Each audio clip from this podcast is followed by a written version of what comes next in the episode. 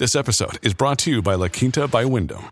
Your work can take you all over the place, like Texas. You've never been, but it's going to be great because you're staying at La Quinta by Wyndham. Their free bright side breakfast will give you energy for the day ahead. And after, you can unwind using their free high speed Wi Fi. Tonight, La Quinta. Tomorrow, you shine. Book your stay today at lq.com. Podclass, i podcast di classe editori.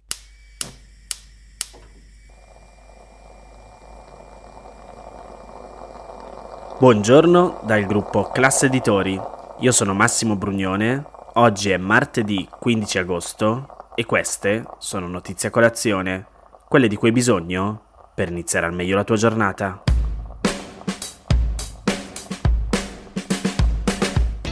Il rublo, la valuta russa, ha toccato il valore minimo nei confronti del dollaro da marzo del 2022 e da inizio anno ha perso circa il 25% del suo valore. Lunedì servivano 102 rubli per ottenere un dollaro, cioè molti di più rispetto a prima che iniziasse la guerra in Ucraina, quando mediamente ne servivano tra i 75 e gli 80. Come spiega il Post, il rublo debole è la conseguenza di un'economia molto cambiata dalla guerra che ha isolato la Russia internazionalmente e l'ha costretta a ricorrere a sistemi coercitivi per evitare che capitali e aziende andassero all'estero. In particolare i motivi dell'indebolimento del rublo sono stati tre. Il primo ha riguardato il fatto che in questi mesi la banca centrale russa ha tentato di tenere artificialmente alto il valore del rublo usando quasi tutte le sue riserve di valuta estera, come euro e dollari, per comprare rubli sui mercati valutari. Con le sanzioni internazionali imposte dopo l'inizio dell'invasione, però, la Russia ha esportato sempre meno gas e petrolio nei paesi occidentali, perdendo non solo la sua principale fonte di guadagni, ma anche quella di valuta estera. Le materie prime sono infatti solitamente comprate in dollari e da tempo gli analisti dicono quindi che queste riserve siano vicine all'esaurimento e che per questo il rublo stia progressivamente perdendo valore. Il secondo motivo è una diretta conseguenza di un altro tipo di decisioni prese dalla Banca Centrale russa. Da quando è iniziata la guerra in Ucraina, la Banca Centrale ha deciso un forte taglio dei tassi di interesse di riferimento per stimolare l'economia, dal 20 all'8,5%, nella speranza di tenere alti consumi e investimenti. Con tassi più bassi è più conveniente indebitarsi per comprare per esempio una macchina o una casa. Una decisione di questo tipo ha causato però un indebolimento progressivo della valuta. Con tassi di interesse più bassi, gli investitori sono stati meno invogliati a continuare a detenere titoli di Stato o depositi o azioni in Russia, visto anche il notevole rischio di simili investimenti in un paese in guerra. Li hanno progressivamente venduti in rubli e hanno poi portato le somme ottenute all'estero cambiandole in una moneta straniera. L'offerta di rubli è salita, la domanda è calata e così il loro valore. Ora la banca centrale ha detto che sta valutando di alzare nuovamente i tassi per ridurre l'inflazione e rinvigorire il rublo. Il terzo motivo ha a che fare con i flussi commerciali della Russia. Dall'inizio della guerra i paesi occidentali hanno progressivamente ridotto i loro acquisti di gas e petrolio russi, cercando di togliere risorse da destinare alla guerra. Rispetto a un anno fa, Oggi le esportazioni russe sono molto minori, mentre sono rimaste costanti, anzi addirittura aumentate le importazioni. Questo ha avuto effetti sull'andamento delle valute, tranne che per alcuni casi, come quello dell'energia, che per convenzione è quasi sempre comprata in dollari, quando si importa un bene lo si paga con la moneta del paese da cui lo si compra. Nel caso russo, L'aumento delle importazioni ha causato una domanda molto forte di valuta estera per comprare beni europei o statunitensi. La conseguenza è che nel tempo le valute straniere hanno aumentato il loro valore rispetto al rublo. C'è un ultimo fattore da considerare.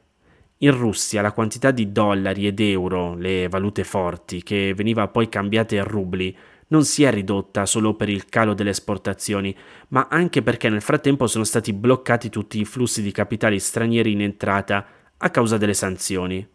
In certi casi sono state proprio le sanzioni a vietare di investire in Russia, per esempio in titoli finanziari o in nuove aziende, ma comunque per gli investitori internazionali non è più stato allettante farlo.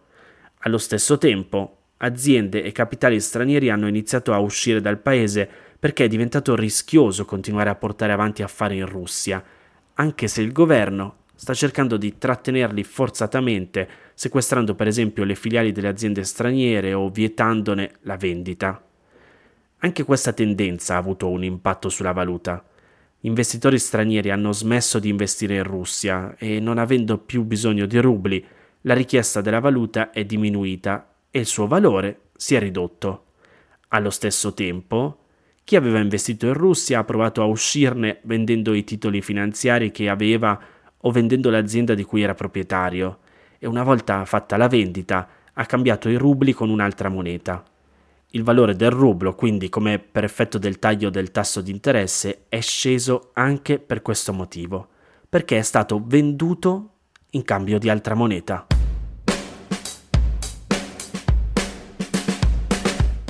L'avete sentito, negli ultimi giorni si è riaperta la discussione sui fondi stanziati per aiutare i comuni colpiti dalle alluvioni in Emilia-Romagna dello scorso maggio. In una serie di lettere e comunicazioni sui social, la Presidente del Consiglio Giorgia Meloni ha sostenuto che il governo ha già stanziato oltre 4,5 miliardi di euro per ripagare i danni e compensare persone e aziende, ma diversi amministratori locali hanno detto che i territori coinvolti non hanno ancora ricevuto i finanziamenti promessi dallo Stato, che comunque sono insufficienti. Rimango sempre sul post che spiega come il governo ha approvato due decreti dedicati alle alluvioni in Emilia-Romagna, uno a inizio giugno da circa 2,2 miliardi di euro, cifra che alcune analisi giornalistiche hanno ricostruito essere in realtà solo 1,6 miliardi, e uno a inizio luglio da 2,7 miliardi di euro. Diversi amministratori locali però stanno protestando sostenendo che la maggior parte dei fondi non è ancora arrivata. Michele De Pascale, per esempio, sindaco di Ravenna e presidente della provincia, ha detto che alcune opere sono già state realizzate o sono in corso e le spese sono state completamente anticipate dagli enti locali, come i comuni o le regioni. Le risorse stanziate dal governo, sto leggendo le sue parole, non ci sono ancora state trasferite, ma dovrebbero arrivare a breve. In questo modo possiamo coprire le spese che abbiamo già fatto e anticipare i prossimi lavori. Anche molti privati sono già intervenuti per riparare i danni ad abitazioni, aziende o proprietà personali, anticipando a proprie spese. Secondo De Pascale questo ha dato spazio a grosse iniquità perché non tutti potevano permettersi di spendere somme ingenti in poco tempo. Chi aveva i soldi li ha spesi, chi poteva indebitarsi l'ha fatto, gli altri sono fermi. Massimo Isola, sindaco di Faenza, dice che al momento le uniche risorse pubbliche effettivamente arrivate ai cittadini sono quelle erogate subito dopo l'emergenza, sotto forma di contributi per l'affitto, tra i 400 e i 600 euro al mese, e i sussidi da utilizzare per interventi immediati nelle abitazioni, circa 3.000 euro a famiglia. Si tratta di fondi per l'emergenza però, e non per la ricostruzione e sono gestiti dal presidente dell'Emilia Romagna Stefano Bonaccini, prima della nomina di Figliuolo come commissario straordinario per le alluvioni, avvenuta a fine giugno. A oggi, dice il sindaco di Faenza, non solo i cittadini non hanno ricevuto nulla, ma mancano i moduli per richiedere i fondi e gli strumenti per fare le perizie per la valutazione dei danni. I disegni di legge approvati non sono stati trasformati in azioni concrete. Migliaia di famiglie e imprese non solo non hanno ancora ricevuto un soldo, ma non hanno alcuna prospettiva sicura su quanti ne arriveranno e come. Il fatto che l'erogazione di gran parte dei fondi pubblici non sia ancora cominciata è confermato anche da alcune dichiarazioni ufficiali. Il 31 luglio Figliuolo aveva detto che le autorità stavano chiudendo l'elenco degli interventi di somma urgenza che sono circa 2150, e che i comuni dovrebbero ricevere i primi sussidi a inizio settembre. In un comunicato del 14 agosto, la vicepresidente dell'Emilia-Romagna con delega alla protezione civile, Irene Priolo, ha confermato che molti cantieri sono già stati aperti per mettere in sicurezza i fiumi e i torrenti, ma che la regione sta ancora attendendo il trasferimento delle risorse da parte del governo. A fine giugno aveva detto di aver ricevuto dal governo fondi per 30 milioni di euro destinati all'assistenza alla popolazione e a interventi per il maltempo. Ora, non so se avete seguito la polemica sui giornali, l'8 agosto Bonaccini ha inviato una lettera a Meloni firmata anche da alcuni rappresentanti locali, tra cui De Pascale, il sindaco di Bologna Matteo Lepore e il presidente della provincia di Forlì Cesena Enzo Lattuca, e lo ha fatto per chiedere un incontro urgente e fare alcune proposte per la ricostruzione delle zone colpite. La lettera dice che molte delle promesse fatte dal governo negli ultimi mesi non sono state mantenute, soprattutto per quanto riguarda gli indennizi a famiglie e imprese. Come vi dicevo all'inizio, in un'altra lunga lettera di risposta, Meloni ha ripetuto che il governo ha già stanziato 4,5 miliardi di euro per aiutare i territori colpiti e ha detto che le richieste dei sindaci sono dettate dalla fretta, dalla frenesia e dal desiderio di qualcuno di avere un po' di visibilità. Ora, il fatto è che in generale, anche se dovessero essere spesi interamente, i fondi stanziati per ora dal governo difficilmente saranno sufficienti a compensare i danni delle alluvioni. A giugno una delegazione della regione Emilia-Romagna aveva stimato che per sistemare strade e ponti ricostruire e ristrutturare case, palazzi e aziende e risarcire gli agricoltori a cui l'acqua ha distrutto i campi, sarebbero necessari quasi 9 miliardi di euro.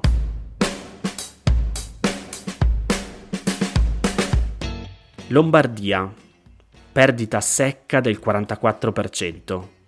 Veneto, 26%. Piemonte, 28%. Emilia, 43%. Carta canta e la matematica lascia poco spazio alla propaganda del va tutto bene. Di cosa sto parlando? Dai numeri del tesseramento della Lega messi nero su bianco nei 23 bilanci del 2022 delle varie ramificazioni territoriali del partito, sotto la voce di quote associative annuali e riportati su Repubblica. Sommando i vari introiti e confrontandoli con quelli del 2021 viene fuori un meno 32%, cioè da poco più di un milione di euro a 741 mila.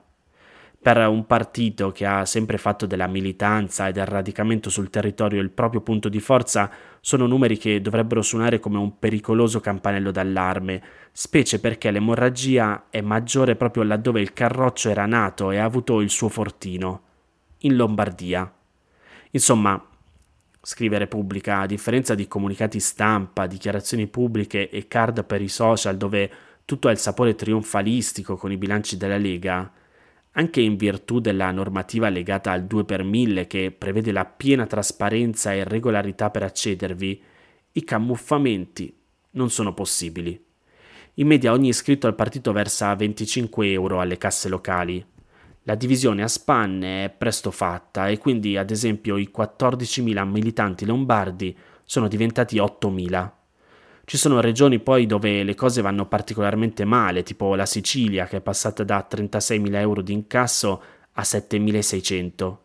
Oppure la Basilicata dove la Lega passa da 1.390 a 825 euro, qualcosa come una trentina di tessere e pensare che il Carroccio è alla guida della regione con il centrodestra e che nel 2019 prese il 19%, quindi secondo partito dietro il Movimento 5 Stelle. Sono solo quattro le regioni dove non c'è stato ancora un calo, ma un leggero aumento. Friuli Venezia Giulia, Calabria, Liguria e Alto Adige, separato dal Trentino. Sono numeri bassi però per recuperare le perdite del resto d'Italia. All'orizzonte non c'è alcun congresso nazionale dove si potrebbe affrontare pubblicamente il tema, nonostante lo statuto della Lega per Salvini Premier, varato nel 2019, ne prevedesse la convocazione ogni tre anni. Questione, sto leggendo tra virgolette quello che dicono alcuni non salviniani riportati su Repubblica, che meriterebbe un esposto in procura. E non è detto che questo non avvenga. Queste erano le notizie a colazione di oggi. Se volete suggerirmi alcune notizie o mandarmi i vostri commenti su quelle trattate, potete scrivermi all'indirizzo notiziacolazione.it. Se volete rimanere aggiornati c'è il canale Telegram di Notizia Colazione. Nel sommario della puntata trovate il link per gli altri podcast del gruppo Classe Editori. Io vi aspetto domani per iniziare insieme una nuova giornata. Un saluto da Massimo Brugnone.